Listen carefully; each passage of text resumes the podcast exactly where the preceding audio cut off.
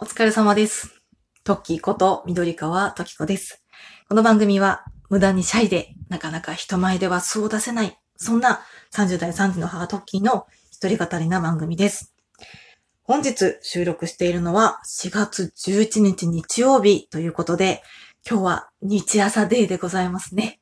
私も朝からプリキュア、そして仮面ライダー、キラメイジャー、そして私が住んでる地域ではドゲンジャーズというローカルヒーローもね、今日からやって、また日曜日の朝が忙しくなるなと、そんな日なんですけれども、今日は久々にプリキュアをね、振り返っていきたいと思います。今日は第7話、やってくる海の妖精クルルンっていうお話で、一応ストーリーのメインとなってたのは、キュアパパイヤちゃん、一ノ瀬みのりちゃんが、ちょっと主人公な、そんな回でございました。で、振り返るにあたって、もうね、今日はね、やられちゃいましたね、このみのりちゃんに。私、推しはみのりちゃんになっちゃうんじゃないかなっていうね。みのりん先輩になっちゃうんじゃないかなっていう、そんな、そんな日でございました。何が良かったかっていうと、なんかね、みのりん先輩の、まずギャップがすごいよねっていうね。もう軽いところから攻めましょう。まずギャップから。そう。みのりん先輩は、普段ね、あの、冷静で、すごく読書が好きとか、おとなしい、あんまり感情をそんなに表に出さないような性格なんだけど、変身して、キュアパパイヤちゃんになった時、ね、可愛いの、見てる方わかると思うんだけど、必殺技がさ、パンパカパパイヤショット。で、振り返って技決めた後に、ビクトリーって言って頭の上でさ、こうなんか O みたいな形に手を合わせて、くるくるくるって回ってさ、目がバツになったりして、もうすっごい可愛いわけですよ。で、変身した後のスカートがね、なんて言うんだろう、あの、バルーンスカートっていうのかな。すごいね、ふわっとくるっとなって、裾がキュッとなったデザインで、すごいポップな感じで、なんか変身前と変身後のそのギャップにやられるよね、まずね。っていうところで、あー、私、キュアコーラルちゃんが推しだと思ってたけど、もしかしたらキュアパパイヤちゃんかもっって思いながらちょっと今日は感情が追いつかなくて、ツイッターでもね、やばい、押せる、みたいなそんな語彙力のなさを発揮するツイートをしていましたが、もう本当にとりあえず、可愛いなって。今回のプリキュア本当に私キャラデザがすごい可愛いなと思ってて、あと、なんだろうね、全体にわたってすごいポップな感じというか、ちっちゃい子でも楽しめるような、すごいなんかね、なんだろうね、コミカルな表現が多い感じがして、すごく好きだなっていうふうに思ってます。で、それ以外にもね、みのりちゃんのすごいいいなって思ったところがあって、今日やっぱりね、番組内でどこにグッと来たかっていうと、まあ、みのりちゃんの考え方とか、こうね、番組に秘めたこの、なんだろうね、裏の意味みたいなところがちょっとグッと来たんですけど、まずね、みのりちゃんはすごく想像力を働かせることが上手な人っていうのが今日の番組を通して分かってきましたね。あの、クルルンっていうね、新しいね、キャラクターが登場して、アザラシだったかな？私もちょっとご飯を食べながらとかね、子供たちのご飯を準備しながらなので、すべてを網羅してるわけじゃないので、もし間違ってたら申し訳ないんですが、なんだろうね、アザラシではないけど、そういうなんかちょっとアザラシっぽい動物のクルルンっていうすごい可愛いね、キャラクターが出てきて、そのクルルンがね、あの、言いたいことがあるけど、みんながわからないと。でも、このみのりちゃんは、お腹が空いてるんじゃないのって言って、クルルンのことをね、喋れないクルルンのことを言い当てちゃったんですよ。で、なんで分かったのって言ったら、きっと遠いところからやってきて、何時間もかけてここまで来たからお腹が空いてるんだと想像できたっ。で、なんでそれができたかっていうと、今までたくさんの本を読んでて、いろんな人の体験とか感性とかに触れてるから、そういうことが想像することができるみたいなことをね、確か話してたと思うんですよ。私もちょっとね、なかなかあの全てを網羅してるわけじゃないのが申し訳ないんですけど。で、それを聞いて、私もなんとなくね、思い出したことがあったんですよ。私も子育てをしていて、子供3人いるんですけど、1人目、2人目の時って、なんで息子たちが泣いてるかね、全然わかんなかったんですよ。でも他のお母さんたちは、あ、眠いのかな？とか、あ、お腹空いたんですねとかって言って、なんかこうおっぱいあげたりとか、おむつ替えたりしてて、え？みたいな。そう、新米ママだった私は、なんで私だけわからないんだろう。私ってもしかしてママの出来損ないなのかな？って思ってたんですよ。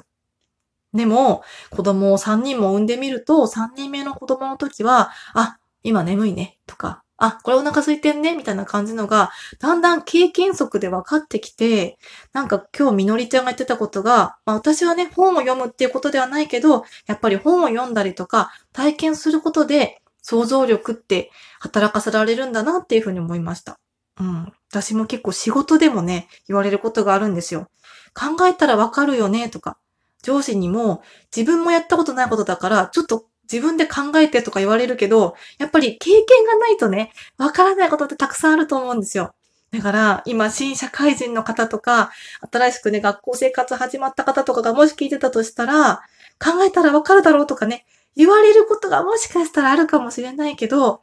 いやいや、経験がないとね、わかんないこともあるって。だから、ああ、自分仕事できないのかもとかって落ち込まなくても大丈夫です。もう全然。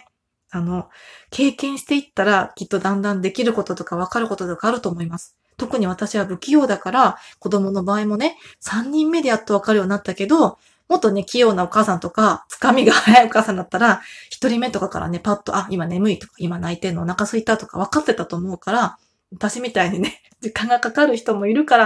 やっぱそこは人それぞれだ、それ、人それぞれだと思うから、もう全然ね、あの、自信を持ってくれていいと思います。っていうことを私はプリキュアを見ていて 感じたので、なんかね、今回また深い回だなっていうふうに思います。よく子供にも想像力とか大事だからそういうのを鍛えてほしいなと思うけど、やっぱりね、想像っていうのは知識とかね、そういうところからもね、働かせることができるんだろうなと思ったら、やっぱりこう、地道なお勉強とかね、本を読んだりとか、そういうことも大事なんだなっていうふうに思いました。うん。あとはね、なんかね、番組の最後に、このキュアパパイヤの一ノ瀬みのりちゃんがね、言ってたんですけど、今日、あの、何を争ってたかというか、何を求めて戦ってたかっていうと、このクルルンっていうキャラが、なんだっけ、あの、ローラちゃんっていう人魚姫のお姫様に、お母さんから贈り物を預かってきたと。で、それがもしかしたら、プリキュアのパーアップアイテムかもしれない。でも、このクルルンがね、あの、道すがら、その贈り物をなくしちゃったと。で、それを探そうって言って、で、敵が現れて、それを奪ってやるみたいに言ってたんですけど、結局中身は、あのね、パワーアップアイテムとかではなくて、このローラちゃんっていう人魚の子のお母さんが、ローラちゃんのために持たせてくれたお菓子だったんですよ。そう、小包だったの。でも、その一ノ瀬みのりちゃんは、パワーアップアイテムじゃなかったかもしれないけど、無駄なものじゃないんだよって、そうみんながね、なんだパワーアップアイテムじゃないじゃないみたいに若干ね、ちょっとなんだよってなったんだけど、これはお母さんが気持ちを込めて持たせてくれたものだから、大事なものだから、あなたにあげるわけにはいかないって敵に対してこう言ってるのを見て、なんかこの今ね、あの、世間的に新生活で田舎から出てくるとか、親元離れるとかっていう人とかもね、いると思うんですけど、そういう人に向けてね、なんかこのそのプリキュアの制作人の方が、なんかこうすごい鼻向けの言葉というか、あ、なんかこういう親の思いとか、そういうのをさ、大事に思ってくれる人はいるし、親もそういう気持ちで小包送ってるんだよ、みたいなさ、なんだろうね、なんかそういう意図がもしかしたら込められてるんじゃないかなと思って、私はね、ちょっと前まではその送られる子供側の気持ちだったんですけど、最近はもう子供ができてから送る母側の気持ちにね、寄り添うような年になってしまったので、なんかすごい、あ、なんか今回も深いな、みたいな。プリキュアってすごい、今回ね、すごい明るくて元気になるけど、なんかぐっとこう感動するような、そんな話もね、入ってて、やっぱプリキュアいいわーって思いながら、今回も朝の時間30分間を過ごさせてもらいました。でも本当に今回、すごくね、明るい雰囲気と可愛いキャラクターデザインにめちゃくちゃハマってる自分がいます。結構ね、役割分担もしっかりしてるんですよ。この選手たちの。4人今選手がいるんですけど、今日言ってた一ノ瀬みのりちゃんが結構分析役というか参謀役っていうのかなこうしてみたらどう？とか、私にいい考えがあるって言って、こう、戦うアイディアを出してくれてとか、あと、キュアコーラル。私もこれがね、あの、すごくキャラクターとして可愛いなと思ってるキュアコーラルちゃん。鈴村サンゴちゃんが、あのね、バッテンのバリアとかしてね、こうなんかみんな守ってくれる。これね、ペケバリアっていうらしいんですけど、すごい可愛いバリアを張ってみんなを助けてくれたりとか、あとな、まなつちゃんね、主人公のキュア様は本当に天真爛漫に突き進むっていう感じで、あともう一人のキュアフラミンゴのね、滝沢アスカちゃんは、すごくね、こう正義感があって、なんか、こう、どちらかというとちょっと昭和感漂うようなね、曲がったことが大嫌いみたいな。私もっとね、最初のファーストインプレッション、あの、なんだろうな、始まる前、放送始まる前のビジュアルだけだと、結構ちょっと暗い感じの子なのかなと思ったんですけど、すごくこう、芯のしっかりした子で、あ、なんか、かっこいい先輩だなっていうふうに思って、まあ、これからもね、この4人でいろんなストーリーを繰り広げてくれるのが、すごく楽しみだなっていうふうに思ってます。うん。あとはやっぱりこう全体的に明るい雰囲気とかポップというかね、ちょっとこうおまぬけな感じもね、すごく好きだなっていうふうに思ってます。それぞれのね、あの、必殺技がね、さっき言ったパンパカパパイヤショットとか、あと、モコモココーラルディフュージョンとか、おてんとサマーストライク、ぶっ飛び、フラミンゴ、スマッシュとか、すごくなんか、必殺技をね、子供でもこう、口ずさめるような、すごいなんかちょっとこう、可愛らしいというか、面白い感じのやつがすごくいいなっていうふうに、毎週元気になるなっていうふうに思います。だからこれがね、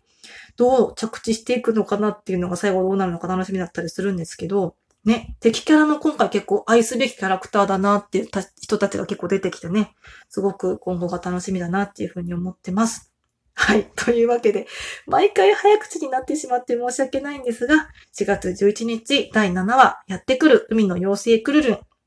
ね、こちらを振り返って参りました。よかったら一緒にね、プリキュアを語れる仲間がいたらいいなと思ってるので、何か思ったこととか 感想があったら、私も喋る相手がいなくてここで喋ってるので、よかったらね、いろいろお便りとかツイッターとかでね、あのー、私の方に送ってもらえたら嬉しいです。はい。それでは皆様、今日もお疲れ様です。